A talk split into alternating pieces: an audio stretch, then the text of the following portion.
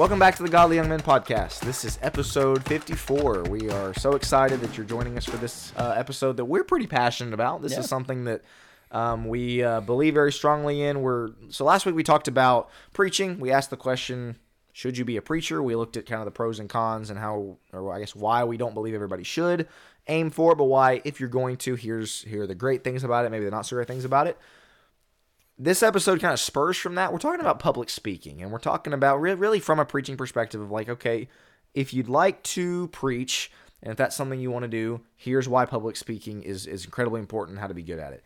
If you don't want to preach, public speaking is also still very important, and here's, Here's why, why you- it's important. Why you should be good at it. I mean, this is something that uh, public speaking will serve you very well if if if you are proficient at least at it in just about every area of Oh, your yeah, life. all walks of life. I mean, you get asked to do a toast at uh, at a wedding, public speaking. You get asked to give a presentation at work, public speaking. You get asked to give up and give a devo church, public speaking. You're going to be faced with multiple opportunities to public speak. If you shrink back from every one of them because you don't know how, or you're too timid or scared or whatever, it will negatively impact you. In my opinion, it will affect your life. The best thing you can do is get good at it when you're young because that's a skill you will continue to build, and you can look for more opportunities as you get older because people will throw more on you you know, you get into a, a high paying job and they realize you're the go to guy. They realize, man, we can trot him out because he looks good and he knows how to run a presentation. Sweet. and just you're in. you're more successful typically. I mean, Yeah. that's something that You can in fact. I heard this one time that people look for at resumes, and especially nowadays, less so for educational qualifications and more so communication skills, public speaking skills. But like they look for that type of stuff on the resume because again, it shows you can communicate well. Sometimes even more so than education does. And so, yeah, I mean, we talked in the preaching episode about, and even the episode before about how, how you should take every or take advantage of every opportunity that you can to get out and speak publicly. Because, like Joe said, man, will it serve you really well at your at your daughter's wedding when you give a speech and, and, and things like that, or you know, at your son's gradu- high school graduation party or whatever when you get to you know talk in front of it. So yeah, it's very important, and when we're passionate about it, we've both been doing it for a long time. I think I have technically, you know, I think the first time I ever spoke in public, I was probably 11, 10 or 11 maybe. Lads to Leaders, I guess, was, the, was when I was in 10, thrd yeah. grade, so maybe not even 10 or 11. I was probably 8 or 9 now that I think about it, because it was third grade. Um, but yeah, so we've been doing it a long time. We by no means claim to be experts or know-it-alls or anything like that. We we're trying to come across or come at this episode in a humble manner, but also in a manner of like we know what we're talking about. We're, we're confident in this. Of like we we have been around the block a few times as far as public speaking goes, and so we're gonna kind of split this into two different areas.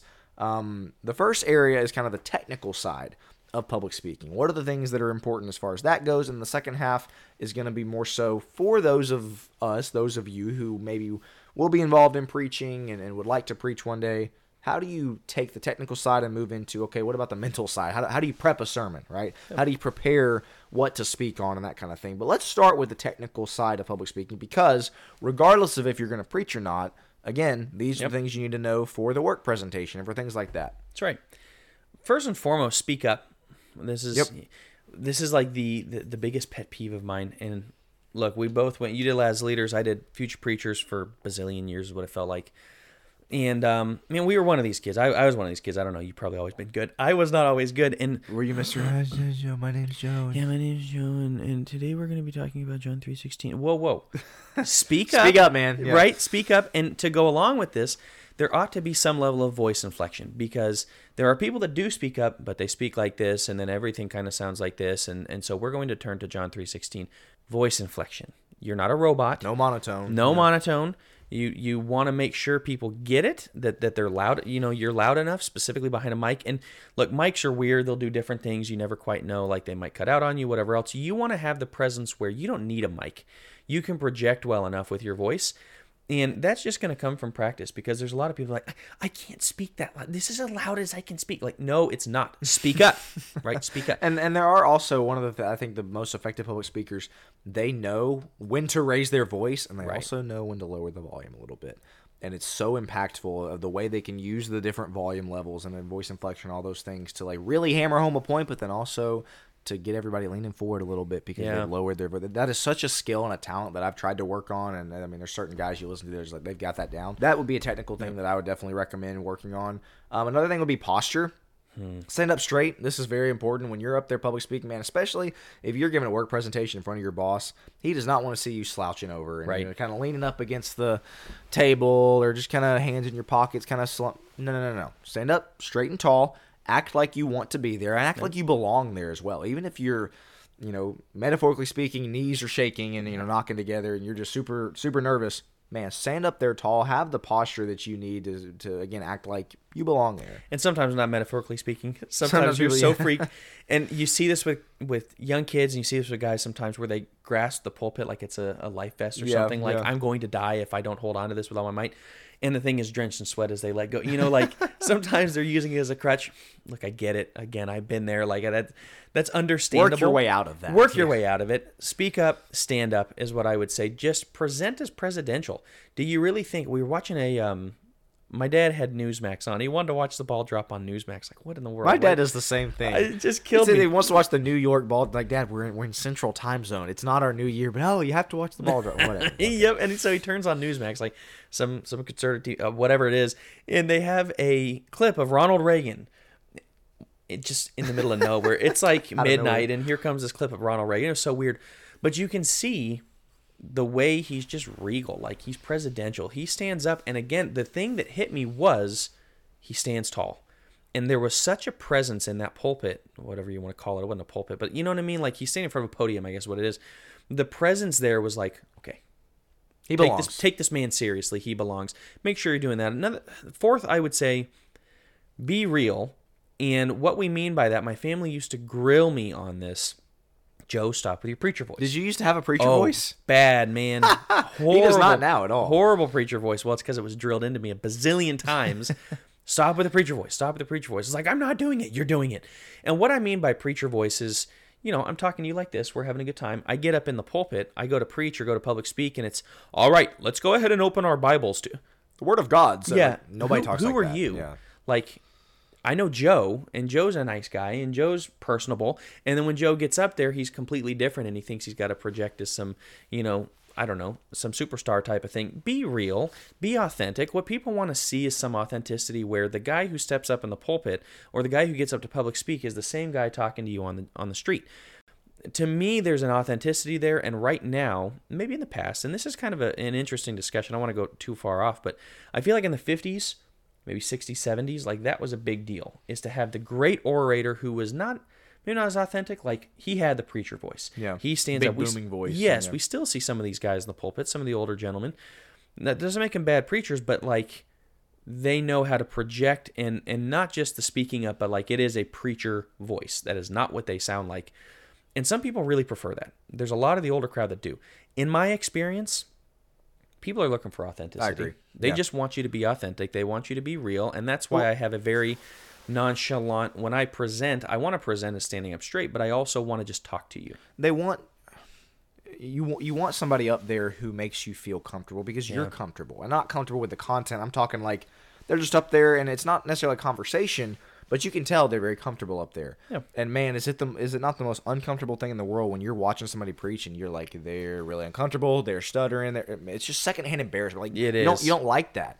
Uh, To me, I agree, Joe. The most effective speakers, I guess, public speakers, preachers, whatever, are the ones that are up there, and you can tell they're very comfortable. They're having a, they're they're somewhat having a conversation. It's very they're they're real. They're authentic. genuine yeah They're they're genuine. There is not a um, not a rehearsed feel to it. Like there's the fakeness where they're trying to sell you something. No, no, no. There's a realness to it. And It's really hard for us to quantify and, and talk about this, but I, you kind of know it when you see it, right? Of like the guy that's up there is like, yep, he's a rehearsed politician type of thing, right? Versus, no, he's got a me- this guy's got a message to share. This guy really believes what he's saying, and he's passionate and he's authentic. You can kind of tell the difference. the greatest public speakers that you'll find are, and I don't rehearse. We're going to get in this later. They're rehearsed and it comes across as though they're not. That's true, Everything is smooth. I was reading Arnold Schwarzenegger's book recently, his six or seven seven rules for life or whatever, and he talks about how he would literally spend like a day or two just practicing over and over and over all these speeches as governor of California, to where it's like he could do it in his sleep. Yeah. He just knew it that well. But then he gets up and he's so personal, uh, personable. Like you'd have no idea that every single word of that is scripted. Yeah. You'd think he's shooting from the cuff, man. You'd think he's like that is mastery. right that there. is Yeah. mastery. We're not there yet. I'm not even close to there yet. But that I think is something that that is worthy of striving for. But it really comes across as genuine, authentic, and real. And adjacent to this is the next thing we've got on here. I guess that would be number one, two, three, four, five is eye contact. yes. Man, nothing detracts from a message, presentation, sermon, whatever, more than you're up there speaking and you're just kind of looking down. Your voice is, you know, down here instead of out there. You're not making eye. Man, nobody's listening to you at that Yeah. point. Eye contact. Look people in the eye. A lot of this goes to you need to have your content memorized or at least you know know what you're going to say so that you can look people in the eye. It- man, it, people kind of can focus more. They're engaged more when you're engaged with them versus being engaged with your paper in front of you. And so eye contact is really huge. Anything to add on that before we move on? I heard of a preacher one time. He would not look you in the eyes. He looked everybody right above the head. and so oh, literally they said like please lower I was I was talking to some people that went to his congregation lower your eyes. Like can That's you please just look me? distracting. and it was so distracting that he would just scan the you know scan around and it was always at the top of people's heads never in their eyes. People pick up on that. Like they were members of his congregation love the guy to death great guy That's funny. but I'm telling you, eye contact, and this is a one on one thing as well. Eye contact goes a long way. We've talked about that. It's no less from the pulpit. When you connect with somebody and it's like they're speaking to me, there's a, there's a, man, the power in that moment where it's like, that is powerful because you connected on a personal level. Next, I'd say is hand gestures. You could tell Will and I use a lot. I use, I can't, like, if you tied my hands behind my back, You'd be I'd probably just, I'd yeah. seriously, I'd stop talking. I just don't know what to do. I'm always gesturing in some way. Um, some people, you know, you look at like the Francis Chans or whatever, they're masterful. Every gesture just makes perfect sense and everything he does, it's like, that's just weird. I don't, you know, I wouldn't do that with my hands, but it makes perfect sense in the moment. Some people practice hand gestures before they get up. It I- does make it gives it more of a natural feel. I feel like. Yes, yeah. exactly. When you your hands are in your pockets. Um, but that is kind of you brought this up before.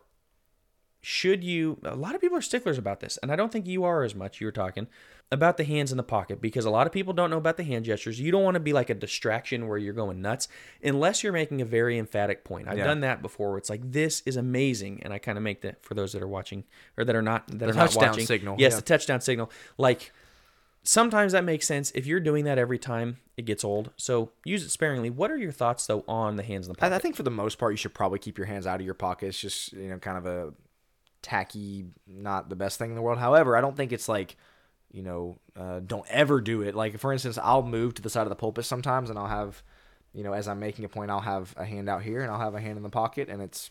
I feel like it looks natural. natural. It's natural. I think if you can do it natural. naturally, but I mean, yeah, for the most part, I get why people say don't do it. I just think you know use it sparingly. I guess I One hand in the pocket's way different than two. Yeah, don't well. ever put two. Don't ever put no, two no. hands in your pocket. One hand in the pocket. Be gesturing with the other one, whichever way that may be for you. Um, again, we're going for natural. If you have to rehearse the hand gestures, that's fine. I used to do that myself. It'll it- become more natural. It will Yeah. become more natural. It has to look natural. If the hand gestures look too forced as they go, you just look like Domo Arigato, Mr. Yeah, Roboto, exactly, right? yeah. Um, next one is You, you talk about this one's big. Number seven. Yeah. It, it's basic and and you know you may wonder why it's on here. Clean yourself up. And the reason why I say clean yourself up, if you get in the pulpit and you got greasy hair and you're you just or at look your work disheveled- presentation, this still applies to other areas as well. that's yeah. very true. Every every area where you go to give this, your tie is askew. You know, your hair is greasy. You haven't washed it in three days. You know, you just look Your- your clothes are wrinkled. Your clothes are wrinkled. Um, no, no, no. When you get up to public speak, specifically if you're preaching, but first, I, I was gonna say, look in the mirror. Mirrors are your friend. Check to see if there's anything in your teeth. Check to. I always look. You know, as dumb as it may sound, I look up my nose, make sure there's not some giant booger. That's saying, you know, not to be gross, but like you got to think about those things because that will be an absolute distraction to the guy on the front row who's just looking right up your nose the entire time. He didn't hear a word you said because all it would have taken was two seconds for you to check and to fix. Well, It's nice and easy. once again, it's about the presentation. Like it's it's a lot of it is about like, do you look like you belong up there? And Right. if your your hair's all over the place and you're you're just super, like you said, disheveled. Yeah, no, people aren't going to take you. It's a distraction. seriously. Yeah, you're not going to be taking it seriously with That's your right. message, especially if you're in the pulpit. Like, come on. Yep. Um, number I think we're on number eight. I think I'm keeping Somewhere keeping around track there, right. Number eight. Joe, this was one you put down. I completely agree. Take note of your kind of fidgets, the things that uh, your ticks, I guess, the, the nervous ticks that you do. Sometimes these are hand gestures. I've got a story about that later. Sometimes these are verbal um, kind of crutch phrases, things that you say over and over again because, uh, you know, maybe as you're trying to transition from one point to another, you're like, oh, what do I say? And so you just kind of use a filler phrase and then you use that same filler verbal phrase 40 times that's a verbal crutch. And there's things that you know as you grow in public speaking and as you get better and better and better, you're going to learn. Oh man, I say that all the time. Especially, man, there's nothing like recording yourself and go back and Yes, listening. I going, was gonna Did I really say that 60 yourself. times? Yeah, sometimes it, it is helpful to, to go back and listen, and you know, because in the moment you're not going to notice, but going back and listening, you're like, "Whoa, I said that," or "I did that same hand gesture a thousand times. I got to stop that." But man, notice those things. It helps. recording yourself is huge. We don't have it on here, but I would strongly suggest you record yourself. It is the most awkward thing. I hated this, but they made me do it in Bear Valley homiletics. You'd watch yourself. Hate the sound of my voice. That's one of the reasons why I struggle listening to the podcast and watching. it. I just hate the sound of my voice. I think um, everybody does. Everybody does. Yeah, I just need to get over it. But the so you know I didn't I didn't want to watch it, but man, I'm telling you what, you learn more about yourself. You know, and and we just need to do this. You know, and you know, th- this is really what God is trying to say. You know, you know, like you know, you know, you know, you know. how many times can you say you know? Just shut up. And and I'm watching myself five minutes in, going, "You idiot! How did you not n- recognize it?" Nervous tick. To exactly this point, notice your ticks, notice your fidgets, record yourself, whether that be, you know, I think uh, it's it's good to video yourself if possible because you can see what land or what hand gestures landed, what did not. But if you can't, at least record yourself verbally to hear was the voice. Well, I, I had plenty of voice inflection as you talk like this the entire time. When you're nervous, you think you do things that you don't, or Yeah. you don't recognize all these nervous ticks. Like, like, like, like, don't say like a bazillion times, right? Uh, licking the lips. Finn, I know a guy that, you know, happens to be my dad, so call out shouting out my dad. But I do this too. If I have a pen in my hand, he plays with the pen the entire time. Yep. Or some people will take a uh, Tap, rubber tap, band tap or or a yeah. tap or whatever's in their hand, they're just doing the entire time. Like, put it down.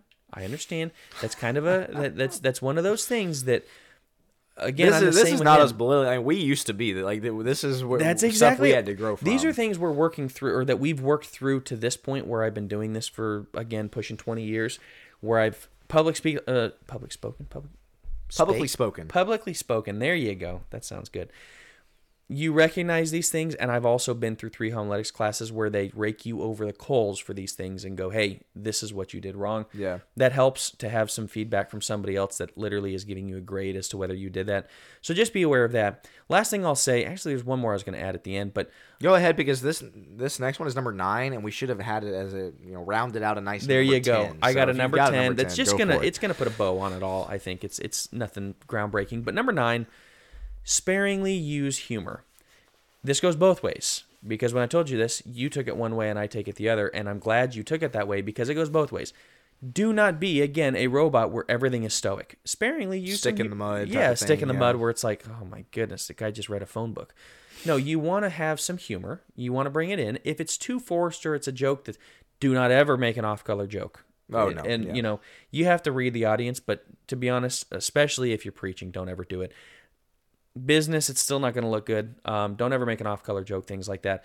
But you can sparingly use some humor, but sparingly use it. We all know the jokester who uses it as as a nervous thing. literally every like forty five seconds he's got a joke. Thrown in, and, Exactly. yeah. Everything's a joke to him. Don't be that guy either. And a lot of times that's the nervousness coming up. This goes to number unless there's anything else. No, go ahead, go This ahead. goes to number ten, and I'll let you kind of wrap as to why this even matters.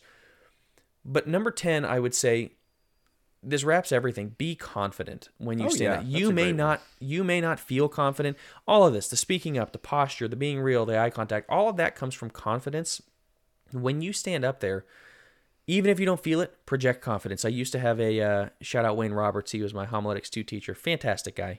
Um, and what he used to say is, you know, if you got up in the pulpit and you projected confidence, you could people would go along with it, and you could say, "I'm going to preach from Job to Malachi," instead of Job to Malachi. But it, as long as you said it confidently, people are like, like, oh wow, yeah. Whoa, I- is that how that's pronounced? I didn't know that. you know, so as long as there's confidence there, project confidence even if you don't feel it. It's okay to have your your hands sweating, your knees shaking, but don't let pay, uh, don't let people see that as much as you don't have to be Mr. Suave, but like be confident in who you are and know that. And there's a and this is kind of where I was going with it. And I'll pass over because I I had a lot of thoughts as I was thinking about this on the All fly good.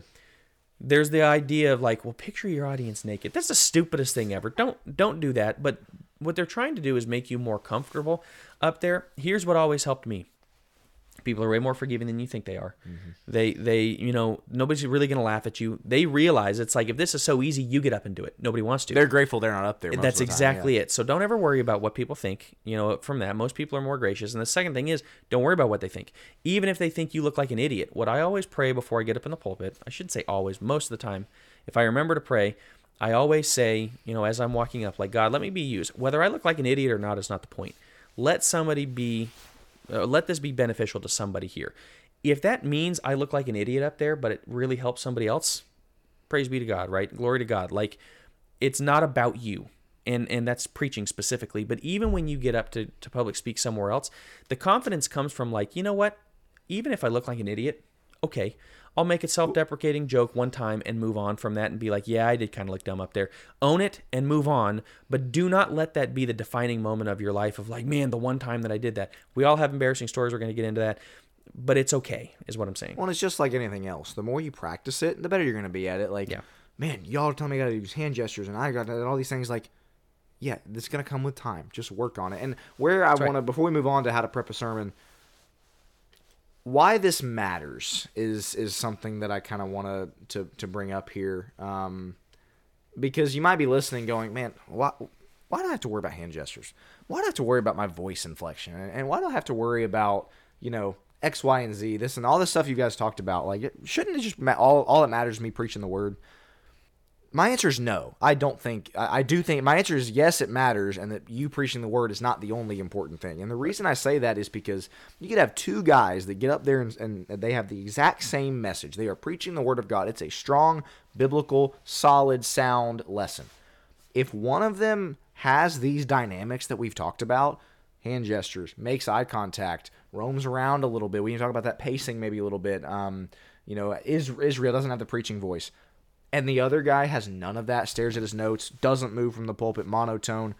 Which one do you think is going to be far more effective in communicating the word of God to a point where people can remember it? Yeah. It's the one that uses all the dynamics and, and No the things we talked about. I mean, there are people that will say, ah, none of that stuff matters. I'm sorry, it does. That's just the way life is. It's just the way it works that the people who are more charismatic, the people who are more, you know, again, engaging and their message is going to stick longer. You're going to be able to to stay with them on their illustrations and their examples and all Yep. these things versus the people who don't have any of that stuff. And you might be saying, well, that's that's, that's not the way it should be. It's just the way it is. And so it yes, is. it does matter. I do think it. I think we both agree. Yep. It is very important. And again, if you're going to go into this realm of public speaking, preaching, whatever, you need to you need to see these things as important and, and make sure that you kind of try to incorporate them as much as you can. I would say. Yeah. Anything to add to that? No, that's that's a fantastic summation. I don't think I could add anything else to that. Let's jump into so that's really the public speaking end. Whether you're preaching or not, you know, we want you to have those skills because it will serve you as we've already talked about so well in so many other areas of your life. Now we want to get to okay, specifically a sermon. This is Godly Amen. We are hoping you're going to take our advice, going back a couple weeks, of like, man, ask every single time there's an opportunity to speak, take it. Go ask, go figure it out, right, uh, as to how you're going to do the Devo, whatever else. But then you go, okay, now what? I don't know how to how prep I these things. How do I prep these things? That's what we're here for. How do you prep a sermon? Again, trial and error on our part. Um, probably more on my part than yours. I Oh, think no, you've I'd always had, both, yeah. and your dad's just a very, very good public speaker. So you've always had some of these things, and and so you know, my dad's a good public speaker, but it wasn't it wasn't in that same vein, and so I didn't grow up with. Uh, I was gonna say I'll start the first one. Go this for is, it. This is something my dad kind of did always instill in me, and and I'd always try to have these at the start of my sermons. Joe, you also I feel like have to do a good job of these with your sermons. Of there is a there is some serious value to a good introduction. Yeah. there is some serious value to not getting up there and saying. My name is Will Harrub, and today I'm going to be talking to you about baptism. And da da da da. Right. Yeah, you just lost like 60% of your audience. Yep. There's something different, or there's a difference between that and somebody that gets up with, you know, jumping right into a historical story. Yeah. Somebody gets right into a, a real life current event. Somebody gets right into a, a, a you know, something, some kind of introduction that captures attention, Mm-hmm. Grabs you. and it, it's not for the purpose of just trying to wow everybody. And then, okay, now let's talk about the Bible the, the a good introduction for a sermon is one that you capture the attention, you get people hooked, and then that flows seamlessly into what you're going to talk Yeah. about. I typically also try to bring it back around in the conclusion and bring it bring what I introduced it with back around so that's you know kind of puts a nice bow Yeah. on it. But regardless of if you do that or not, a good introduction, a good a val- uh, uh, the value of that is you're hooking people, you're cap- capturing their attention, and then it flows perfectly into what you're talking about, whether that be the example, analogy, whatever. That's the value of a good introduction. They taught us in homiletics, you know, how to how to prep a sermon. You got seven seconds to capture. Yes. Now I don't know if that's true or not. If it's a Like you, like people's seven. attention span is basically that long. Exactly. If you don't hook them in seven seconds, which is why uh, Bob Turner, who taught us Hom one and three, um, specifically said, "Do not thank people when they get up. Well, Nope. thank you for the Yep. opportunity." The reason why is boom, you lost it. Seven seconds gone. If you get up there and you're immediately and, and there's different ways to do this. I got up and preached a sermon, what was it, a month ago, where I Oh, just got yeah. up and, and was silent for like, I think it was 23 seconds. Literally just stood in the pulpit. And I stood in the pulpit for 23 seconds in silence. That'll capture attention. I didn't say a thing, but there is a, a level of like capturing attention, Yeah. right? Um, and it had a very real point, which is we don't do well with silence. It's very awkward. And so we're not silent with God and be still and know that I'm God. So you can use this accordingly. One of the best guys I've ever seen do this, uh, it was a Baptist preacher actually, but he'd start with a story and he would he would not tell you the end of the story. I, I I try to do that sometimes. Yes, yeah. until the very end. And my goodness, you go, what happened? Like, did, did he did he make it? Did he survive? Type of thing. And I imagine he did survive, but like, how did that happen? because it kind of forces you to be engaged throughout the rest of the sermon. you yeah. engage and you go, okay, and then he perfectly wraps it into the end. So a good intro, man, I tell you, it's gold. If you get him at the very beginning, it, it- honestly, I think unless you really take a nosedive off the cliff, you'll probably have him for the majority or Yeah. if not all of the sermon. Number two, stick to a simple outline, especially to start. If you're really just getting into how to prep a sermon, what I would suggest is the scriptural three points. No, just kidding. It's not scriptural, but Three point outline. there's a reason a three point outline exists and why it is very, very um, common is because it's easy. It's funny. So I started out, of course, learning the three point outline, and then I kind of migrated away from it, almost in not an arrogant way, but kind of like, oh, I don't need to use a three point. He's rebellious. Yeah. I've come back around to it because it is so. First of all, it's it's it's one of those things that like it helps me make sure that my sermons are easy to understand and like you can logically follow them. Um, but then also again because it is easier on people to like, you know, you know, you, you just told me a lot, but what what did you want me to learn? Like that's kind of what the three points are for. Of like here are the things to remember because they're not going to remember goodness probably fifteen percent of your sermon, but if you can get them to remember the main things, you've kind of done your job. And so I, I have come all the way back around full circle. Two, I, I usually have not always three, but two, three, four, somewhere in that range, five, six, whatever points, so that people can know. Okay, these are the take these are the takeaways that he's wanting me to get. Yeah. It's just easy. Uh, I would stick with that. Two, three, four. Three is usually, and you'll notice the biblical text works in triplets a lot. It's because there is Yeah. a memory thing, in my opinion. I think God knew this. There's a, a level of memory of like we grasp three. It's a triune trinity completion, right? There, there's some things like That's that. yeah. So the text works in a Trinitarian way almost, you know, a lot of the time. So as you're looking through Paul's writings, like, oh, boom, boom, boom, there's three points where he says, you know, put off the old man, take on the, or what does he say? Uh, cleanse and take on the new man, right? In Ephesians 2, right there. Like there's a three point outline Yeah. right in the text looking you in the face. Stick to three points, make it easy. Um, but this is an interesting, you brought this up as a interesting question. Do you do an outline or do you do a manuscript? And a manu- what we mean by that is do you just do the main points and then speak on the main points or do you literally write out the entire sermon?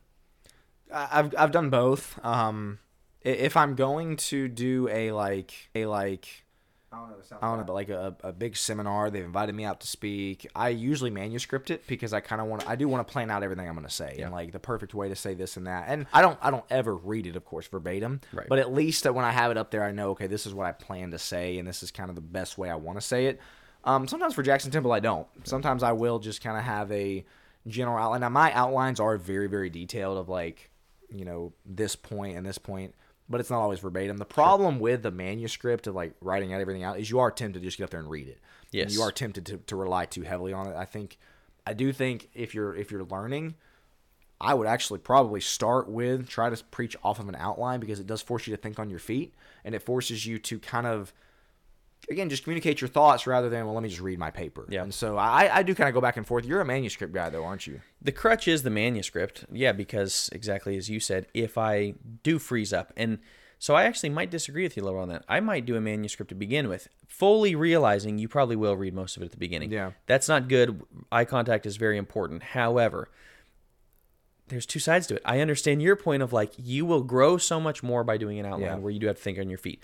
The problem is if you do freeze up, it does get like I'm telling you, five seconds silence in the pulpit is like an eternity. And thinking on your feet for some people can lead them into all over, you know, going all over the place. That's just Correct. not Chasing good either, rabbits. We'll yeah. get into that in a second, but that's exactly it. So there are reasons why to do both. I do believe you're right in the fact you will grow more and it will push you more to do an outline based thing where you got to think on your feet, where it's just main point, main Basically, point, main because like you know what you want to say. Right. and you know here are the main things I need to say, and everything else you kind of fill in. Um, so maybe it would be something as simple as like you write the whole thing, or maybe your process needs to be write the whole thing out, manuscript it, you know, read over it, whatever, and then trim it down to what where what you take up there is Yeah. just your outline. Now you and you still have a lot of the manuscript in your head, but it's not all in front of you. I don't know. I'm kind of thinking out loud here. But Yeah, and what I would say on the manuscript, I've seen people that literally write it like they write just paragraph after paragraph after paragraph, and it's it's literally like a Novel, word like document, a like a, novel. Uh uh no. The manuscript I do is intro A B C D. You know, point one. but it's just still word for a word. Yeah. one little a. You know, like it's word for word, but it's all structured and outlined. I ad lib so much. I could never preach Yeah. the same sermon twice. So I get up there and it's like I know what I want to say, but I also kind of know where I was going with it. And there are times where I jump ahead and go, "Ooh, whoops, I did that." You think on the fly, you get better at it. I have it as a crutch. I don't fully know why. The weird thing is my Bible classes and any devo I do, if I'm doing anything off the spot, Outline. n- I don't even have an outline. I have questions and I go up there. like it's it's as dumb as you can He's be. one of the spectrum of the other, man. yeah, truly. Bible classes, I'm very much. I can ask questions. I can engage, but that, that's maybe the therapist coming out. Is I like asking questions and engaging. Whereas for sermons, I'm way more structured than you. And Jack also, my brother, also does great outlines where he doesn't do it. So, bit of a bit of a lengthy um, digression here, but I have it- options, It, yeah. it- you have options. Pick the one that works best for you. But the folly of the manuscript: do not read everything. The folly of the outline is you better know where you're going with it. Yep. If you get up there and expect, well, I'll figure it out as I get up there, and you're not real super- quick, yeah. let's hit the next. Uh, let's Go for skip one. Don't rabbit chase. That's Yeah. how, I mean, man, there. I think that is probably my biggest pet peeve listening to preachers is when you have no idea what they're trying, like the point they're trying to get across is because they go, they're going down this path, and then all of a sudden they're over here, and then they're over there, and then over here, and you're like, what are you trying to say? And it sometimes seems like they don't even know what they're trying to say because Right. they're just like, oh, they, I had a thought about this, and then that person going on over here is like, no, no, no, no, that you are not cut out for public speaking if that's what you're going to do. If you're not cut out for a preacher, especially, again, do not rabbit chase. Make sure that people can. One of the things I, I kind of do this while I'm preaching. Honestly, I ask myself, am I being coherent? Hmm. Am I? Am I? Can people follow me? I watch people's faces. Like, are they? Are they with me? Yeah, Can, same. Can they understand what I'm saying? Are they logically following my thoughts? Because just because it makes sense to me on my page, or my manuscript, or my outline, doesn't mean it makes sense to them. And so, man, that just gets confounded if you rabbit chase. And so, constantly evaluate and ask yourself, am I being clear and coherent enough? I will occasionally review and repeat based off of what I'm seeing in the audience. If I Yeah. can tell that there's a disconnect, I will go back through, you know, and and match it with my outline as much as or with my manuscript as much as possible. But you do get a feel for that the more you public speak. There is a reason why the greatest orators in the world, like presidents, are still working off of, you know, they got their um, what do you call them? Teleprompter. Teleprompters. Thank you. They're not rabbit chasing, and they are the greatest orators, the greatest public speakers in the world. They wouldn't have been, they wouldn't have been president if they weren't that, right? They Well, still go off current Okay, notwithstanding, That's a good point. Good point. He can't really string two thoughts good. Sorry. Um, Anyway, but anyway, they still use a teleprompter. Do Yeah. not go up there and think you're Mr. Big Shot and, and be rabbit true. chasing. People will be lost. But this brings us into a thesis statement, especially when you're beginning, can be very important. And that's the idea of what's the one thought? This is the question you'd ask yourself when you're first starting out from a homiletic again perspective. What is the one thought from this sermon I want them to get out? If they don't remember my three points, if they don't remember anything else I said, they don't remember my illustration, my great intro, they don't the remember anything. thrust of my sermon. Yeah. What's the main thrust? What's the main point? And if you can't come up with that yourself, go back to the drawing board. If you're all over the place, it speaks to the rabbit chasing. If you're all over the place and you get to the end and people are like, okay, what, what was that about? I think there's like three or four different things that that was about. No. You want one main point. The the main points are supposed to support the thesis statement of like, you know, Christ is king. And then we can talk about how he's king over the rulers of the world, he's king over your heart, he's king over you know what I mean? Like those support the thesis of Christ as king, if that makes sense. So you want people to go out going, I know Christ is king. Yeah, and he is king over all these things. And you want them taking it out, applying it in their lives from there. So the one thing I'll say is some people fancy themselves to be like a Francis Chan. He didn't have any three point outline. He would just have one main thought. And so, there for a while, maybe for like five years, everybody wanted to do that where it's just a running monologue, with kind of and, and almost a dialogue back and forth. there's like two people in the world that can effectively do it. He's one of them. Don't think you're him. Um, I got into this where it's like, I think I can do that. No, you can't. it is unbelievably difficult. Bob Turner actually was one of them. He was so good at taking a single point. He did not have structured outline, and you came away understanding what it was. I mean, I was yeah. it was very very impressive. Um, get a thesis statement, get an outline together. Don't chase rabbits. Next one, illustrations are important. I am terrible at this. I'm preaching to myself on this one because illustrations are one of the hardest things in the world for me. Um, there are certain people that view life through an illustrative lens. Everything that happens to them is like, that's an illustration for a sermon. I don't think that way. Or they can constantly come up with metaphors and you know. yes, like that, exactly. yeah. The weird thing is, I do in therapy, which is really weird. I'm Johnny on the spot in therapy. If I need to come up with an illustration, boom. When It's- it comes that, that is such a good skill too. Of like you can just come up with something that's like, man, on the spot. Yeah. It's uh, that's how I initially did the. You know, emotions are very much like the the water bottle fills up, and you have very have have little very or very little room left. You know, and that's when you explode. And then when it gets- like this was all on the Wow. spot one time when I was working with a kid trying to explain it. I can't do that to save my life in the pulpit. I don't know what it is. Illustrations are difficult for me. Work on it. It's very important because that's the thing that people are going to hook and grab to. I would say don't overdo it though. Yeah, um, this is one true. I actually I kind of try to limit myself. I try to have one illustration per sermon. Okay. I think that, that helps me at least of like because if you have three or four, five, six, seven, eight, nine, people lose it and they're like, well, I don't really know what. Again, it can get kind of lost. Yeah. I try to have one good illustration. I, it's kind of the same thing with stories. I mean, one good story. You don't overdo the stories either. Um, I think it kind of can add some some depth, some character to the sermon where you're in the Bible a lot, you're trying to make application a lot, but man, the illustrations help and a story. Every I'll, I'll loop that in as well. I do about one per. Again, that's just kind of my thing. I think it again just adds a little character, a little depth. I think it helps. Uh, the next thing I want to get to is if you're starting out, how do you prep a sermon? Man, what what do you like? What what about the content? Like as far Right. as textual, topical. Um, we were having a discussion before we turned the cameras on about should you start more so on the topical end of things of like for instance preaching on the love of god preaching on um, the blood of christ preaching on baptism preaching on um, Joy. joy. Yeah stuff like that. That, that'd be a topical sermon versus i'm going to take ephesians 2 1 through 4 ephesians 2 1 through 10 and preach on that. Or i'm going to take um, you know john 3 16 through 21 and i'm going to preach that. that that's going to be the that's going to be a textual exegetical sermon where you're pulling it out of the text Philippians 4 for joy. You could preach a topical where you bounce 12 different texts, or you could preach Philippians 4 on joy. They're both on joy, but one is textual, right out of the text. The other is, a, a you know, again, you're bouncing all over. Here's the pro for for topical because neither one of us would consider ourselves topical preachers. The pro for topical is if you're starting out, it is it is easier to kind of get in the habit of preparing stuff doing it that way. It's the concordance of like again love, joy. I'll, I'll pull a bunch of verses. Yeah. We would both recommend don't stay in that zone because it's not a very good way to study the Bible first of all, and it's really not a great way to preach. Of like, let me go to 14 different places to tell you about love, where the Greek word is probably different in most of those places, and the con ripping them out of context it's not great. Again, it's not the worst place in the world to start. It is a little bit easier, um, but that's what's called you know proof texting. We brought up before of like just kind of you know I'm gonna go rip this verse out of context because it supports my point here and this and that. Again, it's not the worst thing in the world. I I think we both recommend you need to gravitate, graduate, I guess you could say, more so into the textual sermons, expository, expounding on the text. But topical is not the end of the world, I guess I would say. Yeah, when you're starting, as you said, it's easier to do it because if you're not a, I hesitate to say this because it sounds really arrogant. I'm not like some major student of the word, but like if you're not used to being in the word, if you don't know how to exegete, if you really don't know how to read the text through a, a textual lens, um, stick with topical. That's Yeah. okay. Grow into that. You know, study under somebody, read some books, exegetical books, or whatever it is. Talk to somebody who's really good at Bible study. Learn it.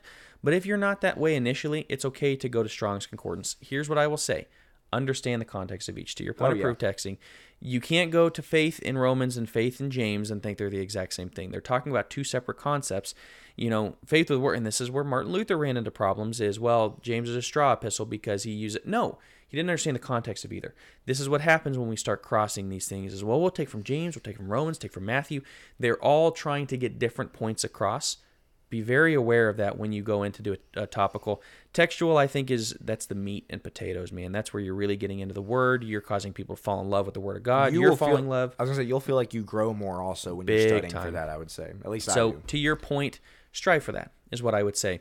Um, one thing I did not have in here that I'm going to say briefly: make sure you put good application in. Yeah. You know, you can have a textual. You could rip apart Romans, and it's like, whoa, this is almost as good as the Apostle Paul. If there is no application to it's it, like, all right, cool, let's go home. yeah, exactly. Like that's a Bible study. That's cool. What makes a sermon stick is the fact that you apply it to their lives. What does this mean to me? That's really what they're coming to hear for is yes, they want to hear the word of God proclaimed, but they also need to know how does that relate to me? This is why we are not a big fan of of preaching on baptism to a bunch of baptized believers. It means nothing to them. That doesn't mean you never do. There's there's a time and place, but if that's all you're preaching, if you're just preaching the hits, you know, all the things that you think are going to get you liked, instruments, things like that. No. We need the meat of the word. Maybe that's the the milk. We need the meat. We need to know what does this mean to me? Be willing to delve into when you get a little bit better, be willing to delve into transgenderism. Be willing to delve into the things that people are really wrestling with right now of like, you know, socialism or whatever else that people are, are struggling with. Be willing to delve into that and handle it from a biblical perspective. Yep. People will thank you for that. So application point, all yeah. day long. Get us in the last one. Yeah, so I'll hit this one quickly because Yeah. we still got some fun stuff we want to do, and uh, we actually can't see our timer at the moment. So We're at we- 42 minutes. We Oh, joked oh, about this. You can't. Oh, there you go. You can see it. We 42. joked ahead we got a wrap. Um, rehearsing. Um, I would recommend rehearsing as you're starting because again, just kind of help you- people say do it in front of the mirror. Same thing as videoing yourself. It just kind of helps you see, um, you know, the way again the way that you your ticks and all those things, the way that you're communicating. Um, I, I was telling Joe when I was at Decatur and I was preaching regularly once a month, teaching class all the time, but preaching regularly once a month. I had time to rehearse, and so I did. It did help me. It was something that it gave me not not so I could get up there and again seem fake or anything like that, but just it gave me more practice of like, here's what I want to say. Let me figure out how to say it better. And so you have time to rehearse, especially when you're starting. I would say do it. Um, it's I don't think it's you know you got it's required or anything like that, but it probably I'd say it does help. The cons of rehearsing are don't be robotic. Yes. You can rehearse to the point where, once again, as I said, the best ones rehearse a lot and still come across as very genuine. Do not rehearse to the point where everything seems planned and it's like, okay, you could tell you said that exactly. Like you lose the realness sometimes. Yeah, I don't true. rehearse. At the same time, I'm with you as we were talking. I do better if I give it some time, even if I don't rehearse. Give it some time in between just to marinate, to think Yep. about it. You may come to some different conclusions or want to add or take away things. Um, when you are starting out, you absolutely rehearse. I'll say that. You you just need to like get the feel of being in the pulpit. You need to get the feel of and what I would do is when I was young is I'd stand in the mirror and I make eye contact with myself. It's the most awkward thing in the world. Yep. Uh, so just be aware of that. It's very awkward, but it got me used to public speaking, quote unquote, where I was making eye contact with people and it really helped. So I very much would rehearse. We wanted to do something fun. We were basically out of time, but we really wanted to do something Completely out fun time, because we haven't really done much fun for the last two, three, um, in terms of just these questions. So, Will, tell me your most embarrassing preacher story. Okay, so I'm gonna. I meant to. I'm gonna have two. I meant to say this earlier when we were talking about the nervous tick. So I was practicing for Lads to Leaders. This was. I've got another one. I'll tell in a second. I was practicing for Lads to Leaders, and um, I was practicing in front of the guy who was coaching me, and it was just like a five minute speech maybe, and he was watching for my nervous ticks. Turns out he counted. I still remember the number. Shout out David Broom. I did this with my hands 78 times 78 times. in a five minute speech. Just this. Apparently, over and over again. I didn't even notice it. I was trying to do the hand gestures thing. I just literally would open and close, open and close, seventy-eight times.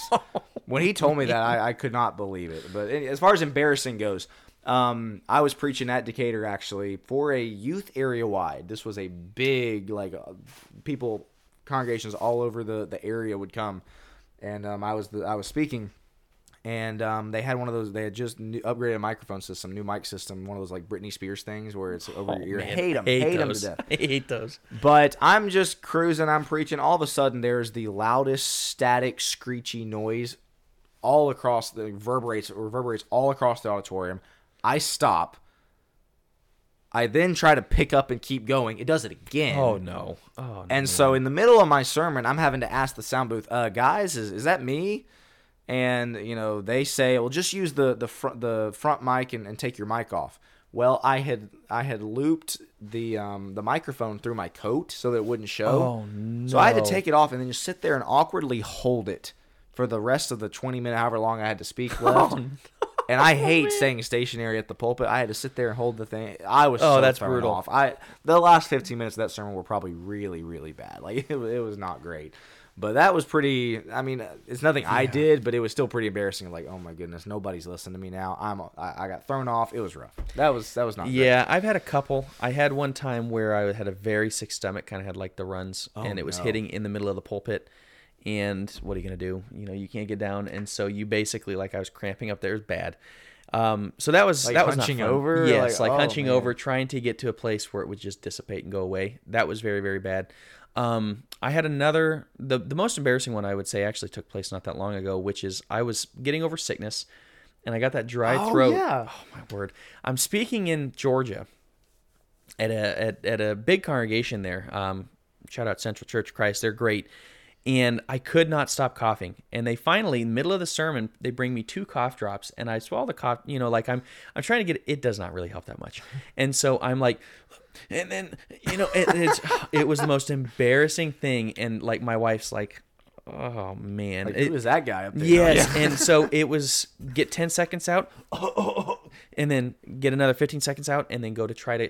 You need to do like the just one big cough to get it out, but you can't really do that while you're up there. You know what I mean? Like you can't just hock a loogie while you're up in the pulpit. Right, right. And so you're Oh, trying to that's hobble rough. along, and this was I had never spoken at this congregation. They invited me to speak. Kind as all, uh, kindest people in the world, but to cough into their and the other thing is because I was mic'd, You couldn't just cough. I couldn't mic, just yeah. cut. You know, you're like covering the mic and stepping away from it. It was mortifying. That's rough. and again, I got through it, but you could tell nobody's paying attention at that point. All they can, they're just feeling bad for me, and you never want that where they're feeling bad for the guy in the pulpit. Um, that was pretty embarrassing. That's Pretty bad. rough. I mean, that's the thing that we should have probably communicated. Like, if, if you do this enough times, you're gonna have stories like that. Oh, of yeah. just you know stuff. You maybe you misspeak really really badly or something. Uh, you know, there, there's all kind of stuff. Don't don't let it get to you. You'll rebound the next time. Um, Joe, this has been a really long episode, so we're gonna have to wrap right here. Yeah. But uh, again, as always, hope this was helpful. I hope this was something. Yeah. Again, regardless if you're going to be a preacher or not, the stuff we talked about, especially in the first half of the episode, are crucially important. I would strongly encourage everybody to make sure that you incorporate that into your work presentations, your again speech at your son's graduation, whatever it is. Like these are things that are important. And so we hope it was helpful. Uh, leave any comments, feedback you have of stuff that's helped you or stuff maybe we left out. Anything to add before we wrap up? Nope. All right. This has been episode 54. We'll be back next week for episode 55 of the Godly Young Men podcast. Thanks for watching.